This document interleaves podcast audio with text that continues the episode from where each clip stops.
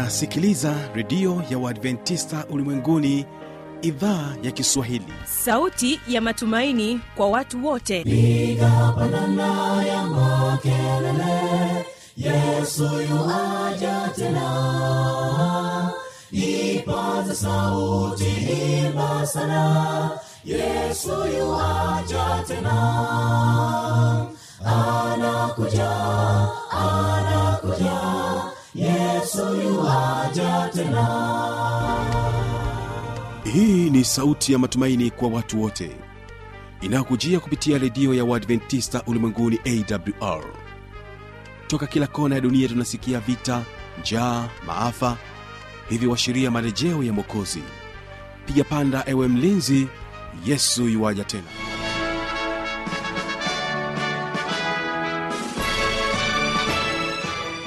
unaendelea kutegea sikio idhaa kiswahili inayopatikana katika masafa mafupi ya mita bendi 25 lakini pia kupitia tovuti ya wwwawrrg na mpendo wa msikilizaji karibu tena katika mfululizo wa mobili yetu yenye neno kuu unasema kwamba tumaini katika ulimwengu wenye changamoto. Mimi ni fanuel tanda na kwanza basi mpendwa msikilizaji uh, utaweza kumsikiliza mchungaji god living gesi ambapo anakuja na somo la leo ambao linasema kwamba tumaini ndani ya kanisa la mungu. Watu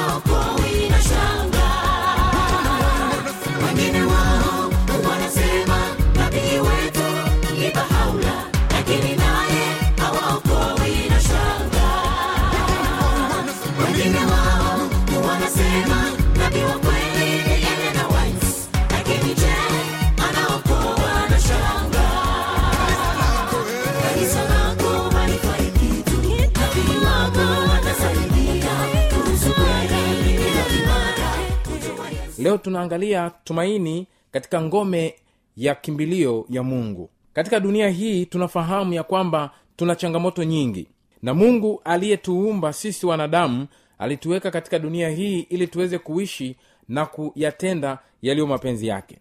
Mungu anacho chombo katika dunia hii ambacho alikianzisha mahususi kwa ajili ya uokovu wa wanadamu. Na chombo hichi si kingine isipokuwa ni kanisa lake leo tunajifunza habari za kanisa la mungu. Mambo ambayo tutayajifunza katika, katika wasaa huu mzuri tutajifunza hivi kanisa ni nini? Kanisa ni nini hasa? Nani alianzisha kanisa? Nini kusudi la kuanzishwa kanisa? Na mungu analo kanisa hapa duniani? Haya ni mambo ya msingi ambayo tutayaangalia katika wasilisho la siku hii ya leo. Kanisa neno kanisa ni ni ni, ni, ni, ni, ni neno ambalo limetokana na neno la kiunani eklesia maana ya neno eklesia ni watu walioitwa. Ni neno tu walioitwa. Maana ya eklesia ni walioitwa.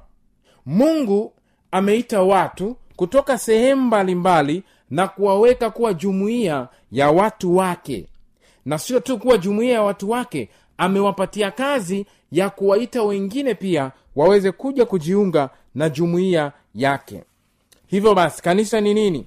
Kanisa ni chombo maalum cha mungu alichokianzisha chombo chake kiteule kwa ajili ya uokovu wa mwanadamu. Kanisa ni chombo maalum chombo kiteule cha mungu alichokianzisha kwa ajili ya uokovu wa wanadamu kazi yake kubwa ni kueneza injili katika ulimwengu wote. Na leo tutaona jinsi ambavyo kanisa la mungu lilivyopewa kazi hii na jinsi ambavyo mungu alianzisha kanisa lake na jinsi ambavyo mungu analo kanisa moja katika dunia hii. Ni nani aliyeanzisha kanisa? Huenda naweza likawa ni swali lako. Ni nani alianzisha kanisa? Nani aliyeanzisha kanisa? Matayo 16 fungu la 18 matayo 16 na fungu lile la 18 neno la mungu linasema nami nakuambia wewe ndiwe petro na juu ya mwamba huu nitalijenga kanisa langu wala milango ya kuzimu haitalishinda. Sikiliza maneno hayo.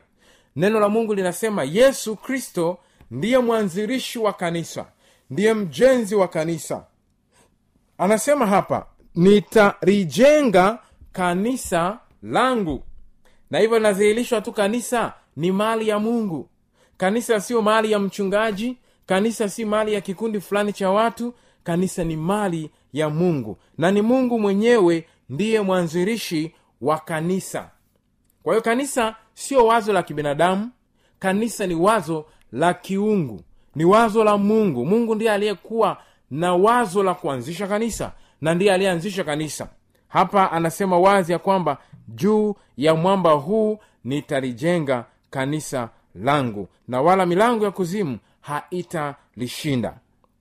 Tutaangalia hapo mbele jinsi ambavyo kanisa limejengwa juu ya mwamba. Lakini pointi ya sasa fahamu ya kwamba mungu ndiye aliyeanzisha kanisa. Nini makusudi ya kuanzishwa kwa kanisa? Nini makusudi ya kuanzishwa kwa kanisa? Waefeso tatu fungu lile la kumi. Waefeso tatu fungu lile la kumi neno la mungu linasema hivi ili sasa kwa njia ya kanisa hekima ya mungu iliyo ya namna nyingi ijulikane na falme na mamlaka katika ulimwengu wa roho.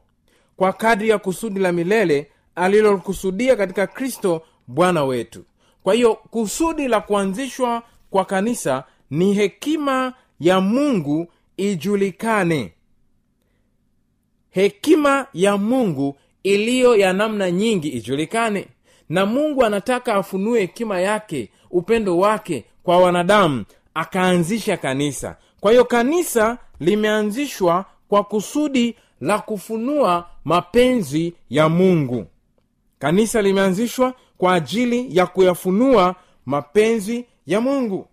Kusudi la kuanzishwa kwa kanisa ni kwa ajili ya uokovu ukisiwa mapenzi yake ni uokovu wa mwanadamu kupitia kanisa mungu anafunua uokovu wake nguvu yake na neema yake inayookoa katika jamii ya wanadamu. Sasa kanisa mungu ana, ana, ana, ana kanisa lake duniani.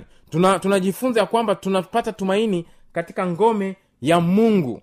Ngome ya mungu ambayo aliianzisha kanisa ni ngome ya mungu. Kanisa ni nyumba ya makimbilio. Kanisa ni mahali ambapo watu wote wanaalikwa kuweza kumfahamu mungu wao. Sasa kanisa mungu wa mbinguni analo kanisa hapa duniani. Sikiliza katika waefeso sura ile ya tano. Waefeso sura ya tano nianzie mstari wa ishirina tano. Neno la mungu linasema hivi enyi waume wapendeni wake zenu kama kristo naye alivyolipenda kanisa akajitoa kwa ajili yake ili makusudi alitakase na kulisafisha kwa maji katika neno apate kujiletea kanisa tukufu lisilo na ila wala kunyanzi wala lolote kama hayo bali liwe takatifu lisilo na mawaa.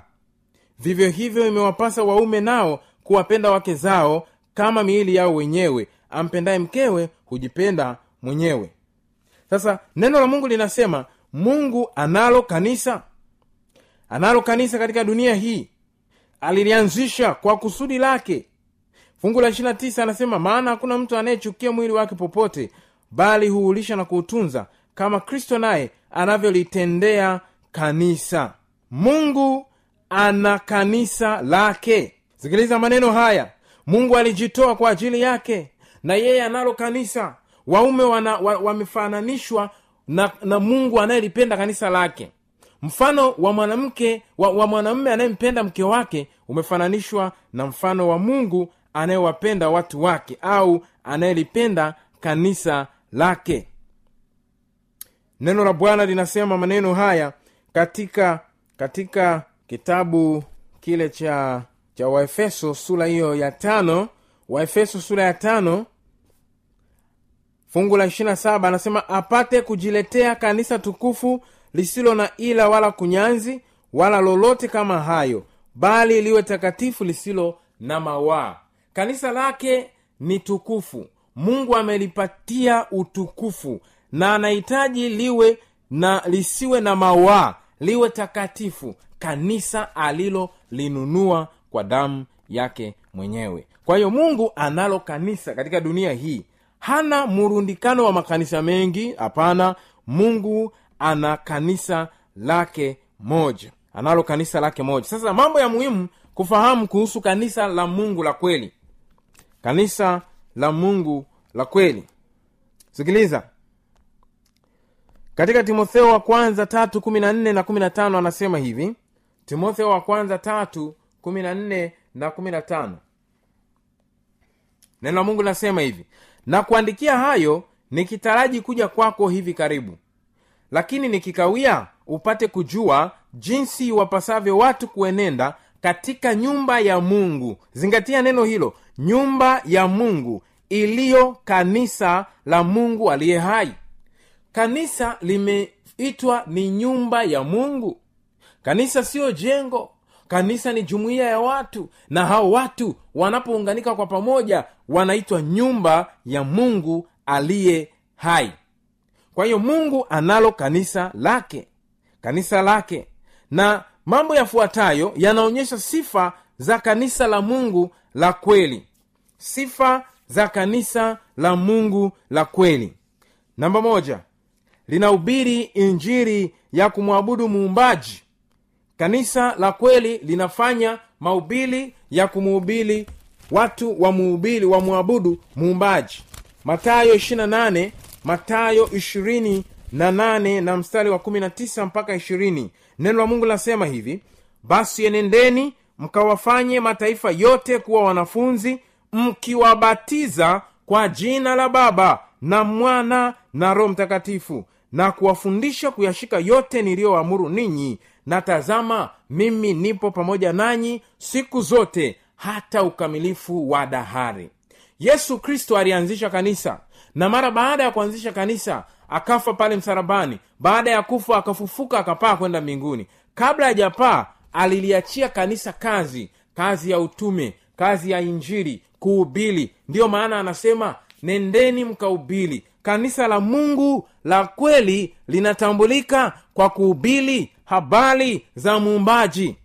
Kuubili habari za watu kumwabudu muumbaji. Ukisoma katika matendo 17 matendo 17 mstari ule wa 24 neno la mungu linasema mungu aliyofanya ulimwengu na vitu vyote vilivyomo kwa kuwa yeye ni bwana wa mbingu hakai katika hekalu zilizojengwa kwa mikono wala hatumikiwi kwa mikono ya wanadamu kana kwamba anahitaji kitu chochote maana ndiye anayewapa wote uzima na pumzi na vitu vyote. Kanisa la kweli linahubiri watu wamwabudu muumbaji. Watu wamwabudu muumbaji ufunuo 14 fungu la sita na la saba. Ufunuo 14 fungu la sita na la saba.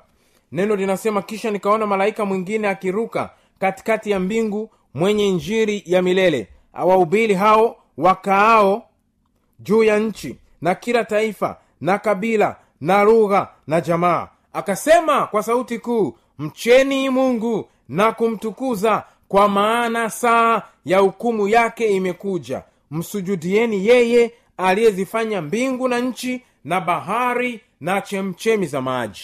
Kanisa la mungu la kweli linawahubiri watu wamwabudu muumbaji.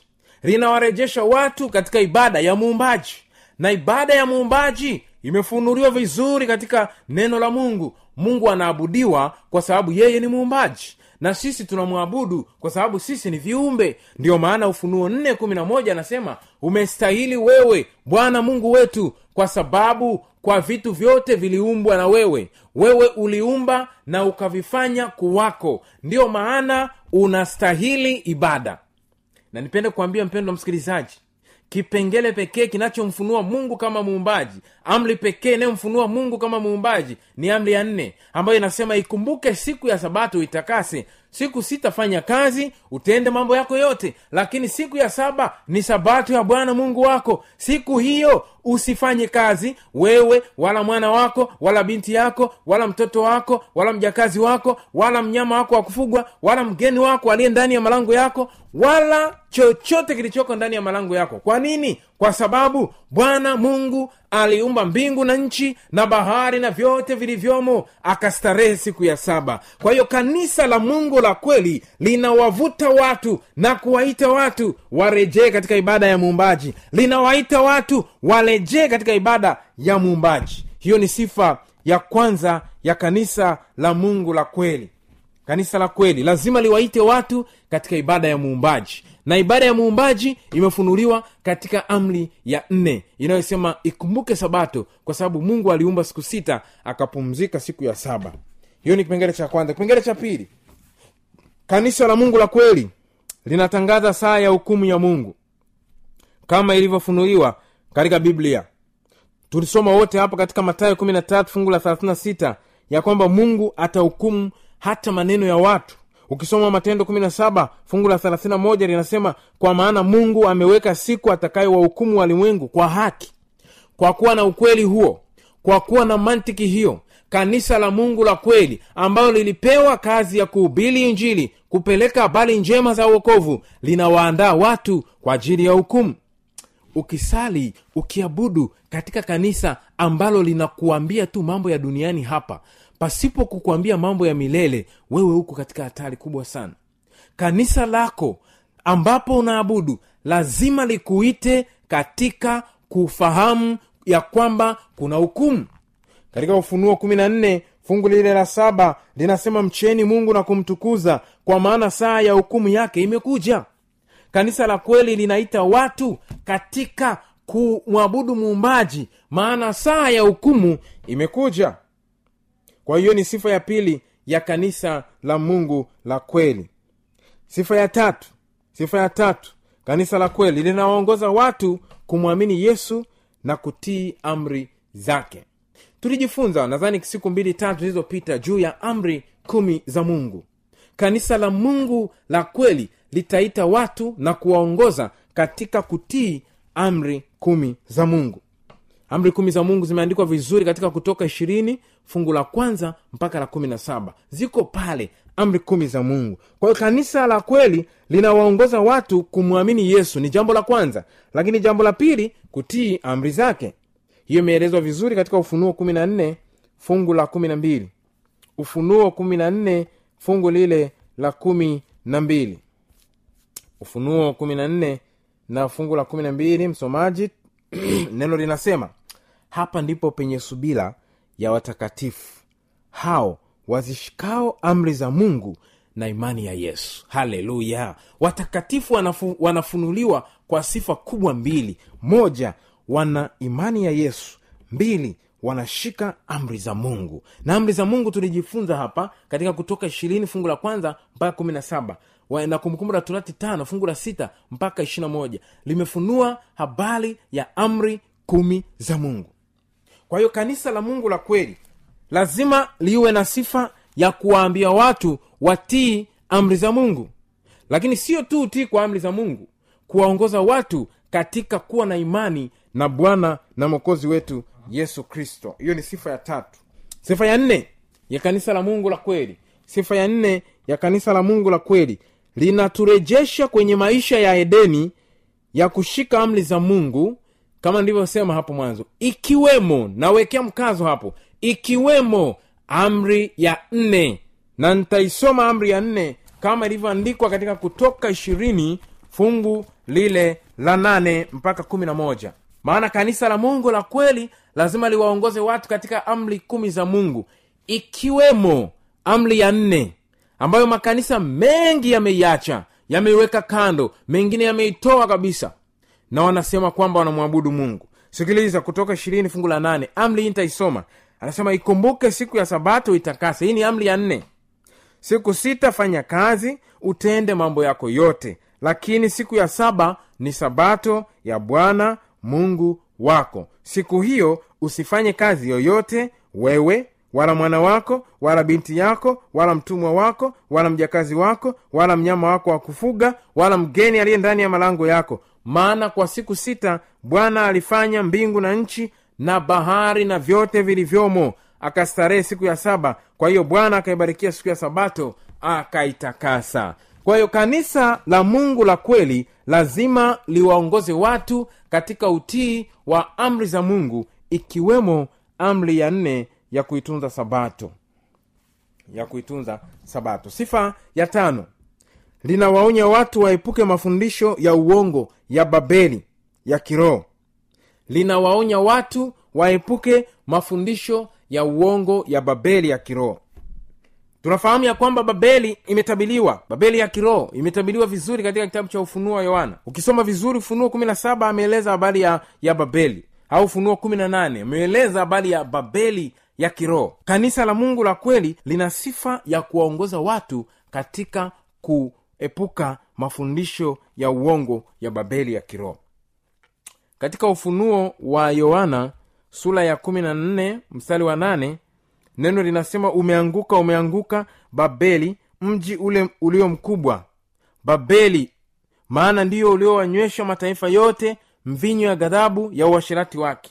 Umeanguka umeanguka babeli ule mkuu umekuwa maskani ya mashetani na ngome ya kila roho mchafu na ngome ya kila ndege mchafu wenye kuchukiza. Ufunuo 18 fungu la pili. Kwa hiyo kanisa la mungu la kweli litawaita watu waepukane na mafundisho ya uongo ya babeli babeli ya kiroho. Sifa ya sita ya kanisa la mungu la kweli napoelekea mwishoni. Sifa ya sita linafundisha ukweli juu ya suala la kifo. Nadhani ni jana kama si juzi tulijifunza ukweli kuhusiana na hali ya wafu lakini kuhusiana na maana ya kifo kanisa la mungu la kweli lina sifa ya kufundisha ukweli kuhusu kifo. Na kifo ni nini? Tulisema kifo ni hali ya ku, ku, ku, kuondokewa na pumzi ya mungu. Kifo ni udongo kutoa pumzi ya mungu. Ni, ni kukoma kuishi. Ndo kifo. Na wafu hawajui neno lolote. Kanisa la mungu la kweli litaongoza watu katika kufundisha kwamba watu walio hai wanajua kwamba watakufa lakini wafu hawajui neno lolote wala hawana ijala tena maana kumbukumbu lao limesauliwa. Kwa kanisa la mungu la kweli litawafundisha watu waepukane na mafundisho ya mashetani kuhusu roho isiyokufa. Tulijifunza vizuri katika siku zilizopita ya kwamba mafundisho ya mashetani ni kwamba roho ya mwanadamu inapo mwanadamu anapokufa ni kwamba roho yake inamtoka ni kwamba ni kitu fulani kinaenda mahali fulani na kinakuwa kinaendelea kuishi. Si kweli. Haya ni mafundisho ya uongo ya kishetani. Kwao kanisa la mungu la kweli litakataa mafundisho ya, ya kishetani yanayoelezea habari ya roho isiyokufa pamoja na hali ya wafu kwamba wafu wameenda mbinguni au wafu wameenda motoni. Lakini fundisho la kweli ni kwamba wafu wako makaburini na hawajui neno lolote. Kwa hiyo kanisa lenye sifa ya kufundisha hivyo hilo ni kanisa la mungu kwa sababu linafunua kile ambacho biblia ndiyo inakisema. Kwa hiyo ni sifa ya sita ya kanisa la mungu la kweli. Sifa ya saba linafundisha ukweli juu ya swala la ubatizo. Mm, bwana asifiwe sana. Ubatizo hii ni somo tutajifunza kesho. Li, kanisa la kweli la mungu linafundisha ukweli kuhusu ubatizo ubatizo kama ulivyofunuliwa katika biblia. Labda nikusomee katika waefeso nne fungu la tano. Nikupe kakidokezo ka somo la kesho. Unaweza kujiuliza hivi kuna ubatizo za aina ngapi? Waefeso nne fungu la tano. Efeso nne fungu la tano. Neno la mungu linasema bwana mmoja imani moja ubatizo mmoja. Ntarudia bwana mmoja imani moja ubatizo mmoja. Kwa sababu ndiyo mlioitiwa maana kristo naye aliteswa kwa ajili yenu akawaachia kielelezo petro wa kwanza mbili fungu la ishirina moja. Kwa hiyo kanisa la mungu la kweli linafundisha habari ya ubatizo wa kweli. Na ubatizo ni ngapi? Ubatizo ni mmoja. Hatuna ubatizo nyingi. Somo hili tutaliona kesho kwa upana wake. Lakini fahamu ya kwamba kanisa la mungu la kweli linafundisha ukweli kuhusu ubatizo wa kibiblia. Ubatizo aliobatizwa yesu kristo mwenyewe sifa ya mwisho hizi nimetaja tu chache. Sifa ya mwisho ya kanisa la mungu la kweli. Linafundisha ukweli juu ya chakula cha kuliwa chenye afya.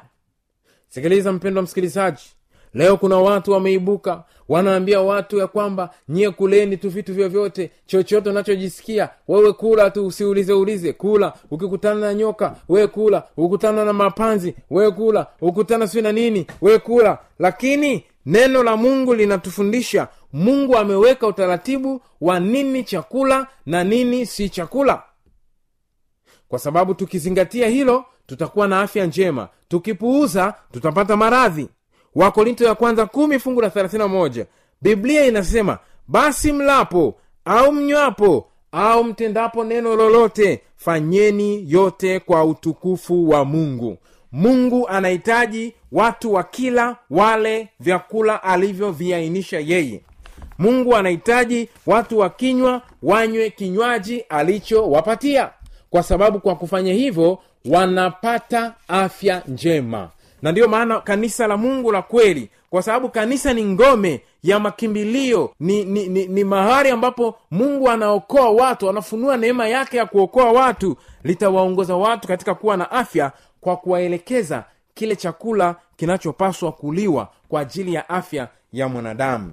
Hizi ni baadhi tu ya sifa ambazo tumeziangalia siku ya leo zinazofunua ukweli kuhusu kanisa la mungu la kweli hapa duniani. Fahamu ya kwamba mungu analo kanisa duniani na alilianzisha kwa kusudi la uokovu na limeelezwa vizuri katika biblia na sifa zake hizi sikiliza vizuri. Mungu ana mamia ya watu katika imani na madhehebu mbalimbali. Lakini ni kusudi lake kuwaita na kuwaleta katika zizi lake katika kanisa lake. Sikiliza kauli yake mwenyewe katika yohana fungu la kumi na sita.